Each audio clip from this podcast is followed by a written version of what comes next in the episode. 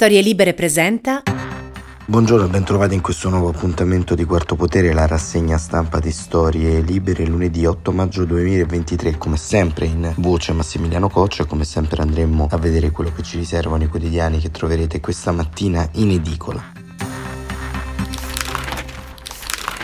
Da un'occhiata alle prime pagine vediamo che il tema sempiterno all'interno della democrazia italiana e anche un po' del mondo politico europeo, ovvero quello delle riforme, tiene banco perché il governo guida Meloni ha indetto un tavolo di consultazione con le opposizioni per riscrivere le regole del gioco democratico. Si va verso un presidenzialismo, forse un semipresidenzialismo, un presidenzialismo alla francese, mm, nomi e tecniche di governo che dovrebbero in qualche modo migliorare e efficientare la macchina amministrativa del governo. Il Corriere della Sera titola Lo scontro sulle riforme, questo è il titolo centrale. Tajani alle opposizioni pronti a referendum, Cottarelli lascio il PD di Schlein e Conte no al voto diretto sul Premier, domani incontro con Meloni, nomine la linea di Mantovano. Invece la Repubblica riforme senza l'opposizione, titola così il giornale diretto da Maurizio Molinari e ancora la stampa, lavoro, l'Italia è contro i giovani, libero la Meloni pensa ai soldi, così cambia la tredicesima, il giornale, la deriva del PDL spaventa tutti, il leader dei 5 Stelle scarica la segretaria, nessuna alleanza strutturale con loro e Contarelli si dimette a disagio nei Dem. E ancora il fatto quotidiano, fuori leggi premiati, sconti a chi non versa i contributi, il governo accontenta i consulenti del lavoro cari alla ministra. La verità, chi decide sulle cure e i vaccini dipende da Gates e da Big Pharma.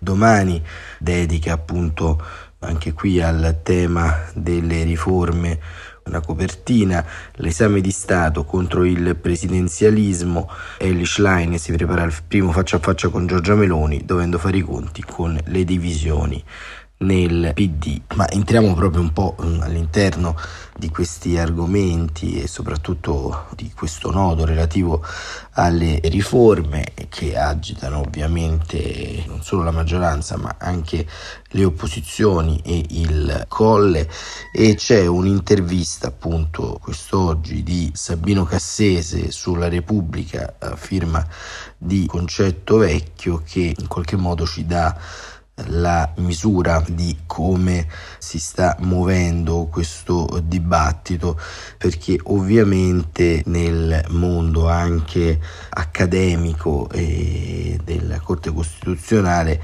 c'è un grande movimento intorno a questo.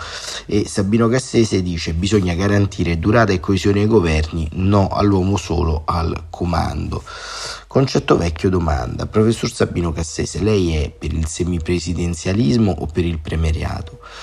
E Cassese risponde, guardiamo la sostanza delle cose, abbiamo avuto 68 governi in 75 anni, le coalizioni faticano a parlare con una voce sola, al vertice del nostro esecutivo c'è quindi un problema di durata e di coesione. Ma non è anche una questione di poteri, sottolinea Vecchio. No, Palazzo Chigi non da ora è diventato un centro enorme di poteri, tanto che il governo ha assunto ormai la funzione legislativa. Il punto è come assicurare più durata e più coesione. E quale formula suggerisce? Ma basterebbe scrivere in Costituzione che il governo ha una durata, può essere sostituito solo con una sfiducia costruttiva e pensare a un premier non come primus inter pares, ma in grado di dismettere i ministri. E il Presidente della Repubblica chiede Vecchio che fine farebbe? Manterrebbe un potere di orchestrazione, con meno poteri di adesso lo incalza? No, con gli stessi poteri, risponde Cassese. Nulla di più e nulla di meno. Un direttore di orchestra non suona, ma si assicura che gli orchestrali seguano lo spartito, in questo caso la Costituzione e le leggi della Repubblica. Insomma, lei propone una terza via creativa ma il medico, prima di darti la medicina, ti fa la diagnosi e quel consiglio di concentrarsi sui mali, i rimedi verranno di conseguenza. Che nome dare a questa riforma? Ma l'obiettivo primario, risponde Cassese, della Presidente del Consiglio è rendere più stabile l'esecutivo, bisogna lavorare per questo. Quanto alle formule ce ne possiamo inventare di nuove, l'ha detto a dicembre l'attuale Presidente del Consiglio. Insomma, no all'uomo della provvidenza eletto al Quirinale, ma nessuno vuole più Mussolini o anche un uomo solo al comando.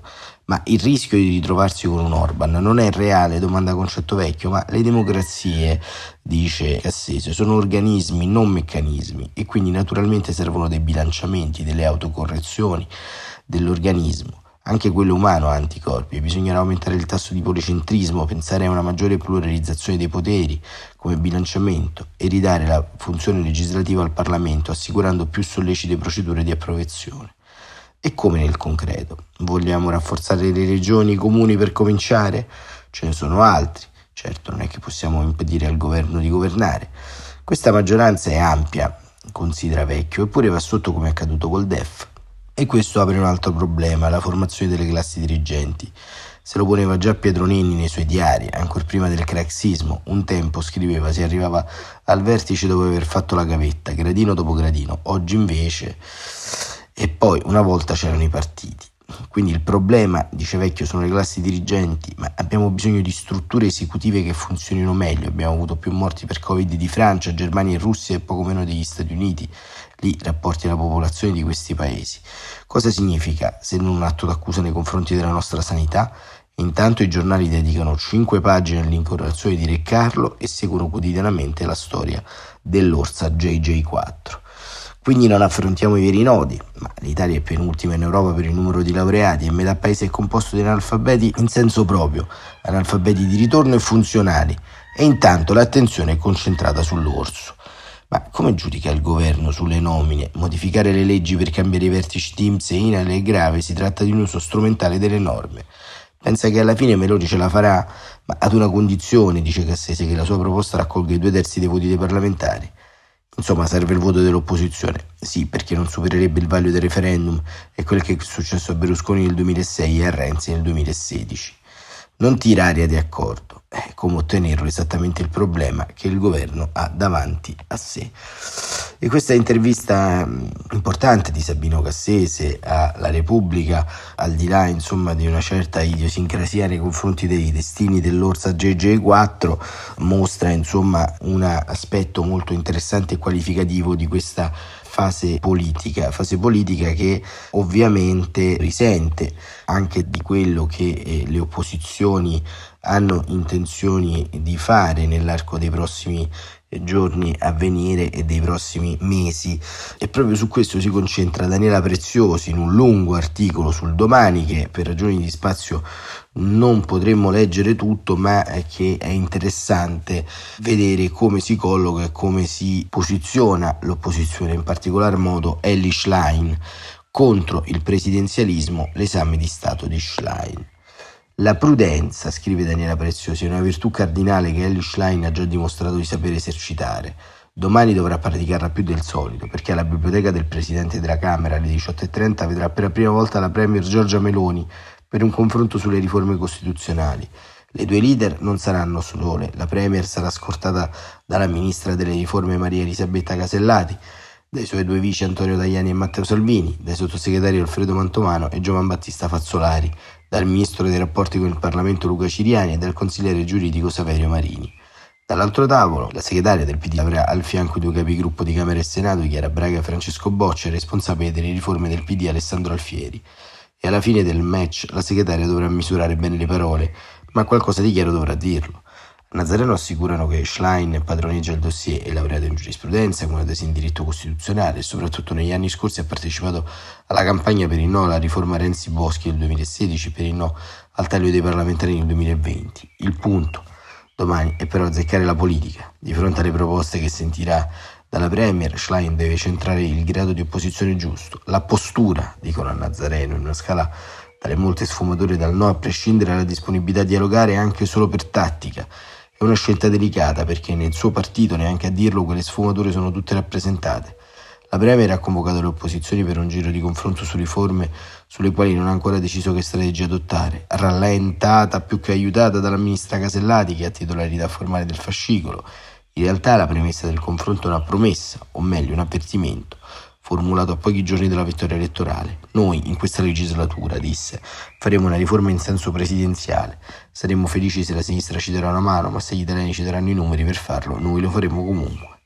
andata diversamente, gli italiani non li hanno dato i numeri per fare da soli, almeno non senza un aiutino delle opposizioni, ma sul parottoliere torneremo più avanti. Restiamo a Schlein, sabato a Bologna dalla piazza della CGL, che è utile ricordarlo è stata protagonista della battaglia per il no alla riforma Renzi Boschi, sul tema è stata laconica, andiamo a sentire, poi decideremo. Prudenza, appunto, un metodo che la segretaria applica per sé, ma a cui vuole abituare tutto il gruppo dirigente per lasciarsi alle spalle la stagione del PD cacofonico, del tutto il contrario di tutto. Per questo Schlein ha convocato per questa mattina una segreteria allargata ai componenti delle commissioni affari costituzionali di Camera e Senato. Prima di quella riunione sono da evitare le dichiarazioni in ruota libera. Non è un ordine, viene spiegato dal Nazareno, ma appunto un metodo.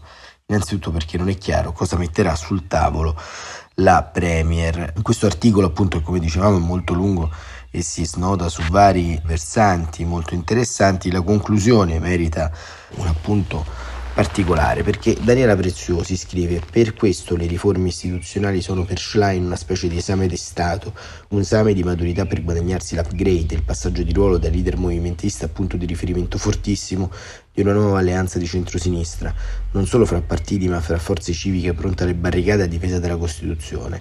Ma qui c'è il dono della prudenza nel PD che sette anni fa ha sostenuto la riforma Renzi, una qualche forma di premierato è data per acquisita, la proposta di Renzi in realtà affondava le sue radici nel programma dell'Ulivo del 96 dove c'era la proposta di un premierato forte, fino a prevedere sulla scheda l'indicazione anche del candidato premier, che comunque non equivale a un'elezione diretta che porterebbe con sé il meccanismo rigido dei comuni, ricorda il costituzionalista Stefano Ceccanti, e il politorico Salvatore Vassallo invita Schlein a decidere fra seguire l'istinto dei suoi principali alleati, Movimento 5 Stelle e CGL e delle altre componenti, SEL e articolo 1, che ha cooptato nel PD salendo subito sull'Aventino, oppure se rimanere sulla linea che il PD e l'Ulivo hanno sempre tenuto.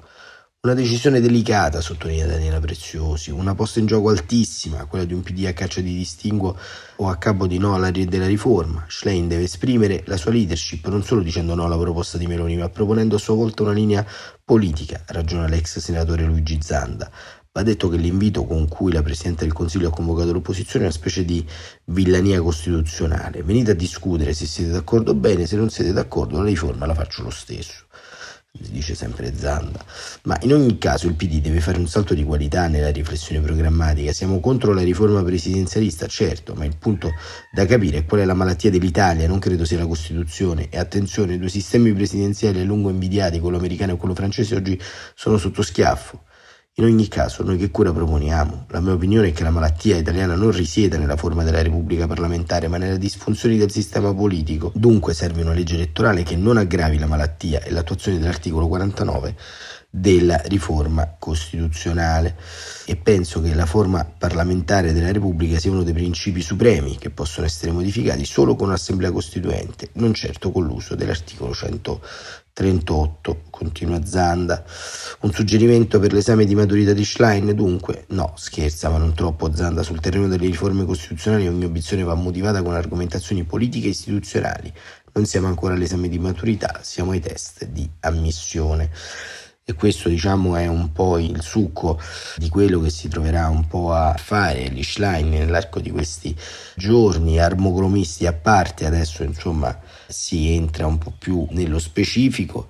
Partito Democratico che dopo aver perso Enrico Borghi, componente del Copasir, esponente moderato dei Dem, perde anche il senatore Carlo Cottarelli che con una lettera a Repubblica ieri ha motivato non solo le sue dimissioni da esponente politico del Partito Democratico ma addirittura da senatore con una lettera molto lunga eh, dal titolo Perché mi dimetto da senatore. Al centro ovviamente ci sarebbero, scrive, una serie di differenze, di vedute con l'attuale segretaria del partito Ellie Schlein e, e, scrive primo in questo momento storico mi sembra che nella vita parlamentare ci sia molta troppa animosità. Spesso le posizioni sono espresse per partito preso i dibattiti sono solo un'occasione per attaccare l'avversario. Non intendo criticare i miei colleghi. Una forte contrapposizione tra maggioranza e opposizione è probabilmente inevitabile in questo momento storico, ma i dibattiti estremizzati non sono nelle mie corde. Forse allora nel mio piccolo posso essere più utile al Paese tornando a commentare le politiche economiche dall'esterno dicendo quello che penso senza il rischio di autocensurarmi. Secondo, è innegabile, basta vedere la composizione della nuova segreteria che l'elezione di Ali Schlein abbia spostato il PD più lontane dalle idee liberal-democratiche in cui credo. Ho grande stima di Ali Schlein e non credo sbagli a spostare il PD verso sinistra. La scelta alle primarie è stata netta, i sondaggi la premiano, un PD più a sinistra può trasmettere un messaggio più chiaro agli elettori, cosa essenziale per un partito politico. Ciò detto, mi trovo ora a disagio su diversi temi, una questione chiave è il ruolo che il merito debba avere nella società. Il principio del merito era molto presente nel documento dei valori del PD del 2008, ma poi via via si è diluito e in quello approvato a gennaio del 2023 e nella mozione Schlein per le primarie è del tutto scomparso. A livello più specifico, di recente ci sono stati diversi casi in cui non ho condiviso le posizioni prese dal PD, per esempio sugli aspetti del Job Act, sull'aumento delle accise sui carburanti, sul freno al super bonus, sul compenso aggiuntivo per insegnanti che vivono in aree dove il costo della vita è alto, come suggerito da Valditara, Opposizioni diverse da Schlein anche sui termovalorizzatori, sull'utero in affitto e in parte anche sul nucleare. Qualcuno dice che queste differenze dovrei cambiare gruppo parlamentare, non sarebbe giusto, anche perché sono stato eletto col proporzionale e quindi senza una scelta diretta sul mio nome da parte degli elettori. Il primo dei non eletti mi sostituirà senza perdere di seggi per il PD. Mi sembra la scelta più corretta mentre si plaude ovviamente alla scelta di Cottarelli, però va aperta una riflessione un po' sulla scelta della linea e della tenuta un po' del Partito Democratico da parte della segretaria Schlein, insomma, perché ovviamente gli abbandoni di queste ore non possono essere ascritti a dei casi isolati, ma molto probabilmente insomma ad una riflessione che dovrebbe in qualche modo avvenire sul come si tiene dentro un partito che nasce da una pluralità, un partito che ovviamente ha un suo nodo di complessità non solo in Italia ma anche in altre parti del mondo, basta pensare agli Stati Uniti dove la famiglia democratica tiene dentro tra, da Elizabeth Warren a Alessandra Ocasio-Cortez, dove esprime Biden alla Casa Bianca, ma in tante aree del paese sono popolari esponenti della sinistra dem molto marcata. Insomma, costruire un partito che sia una casa grande e globale e forse più di oggi l'argine reale contro qualsiasi deriva di presidenzialismo, eh, di uomo solo o donna solo al comando e forse anche eh, risolverebbe un po' la solitudine dell'elettore medio, quell'elettore che vaga come una meteora da un campo all'altro nell'arco della nostra vita repubblicana. Il 30% dell'elettorato italiano è mobile e su questo occorrerebbe riflettere anche quando si parla di riforme. Quarto Potere torna domani mattina, grazie per essere stati con noi e buon inizio di settimana a tutte e a tutti.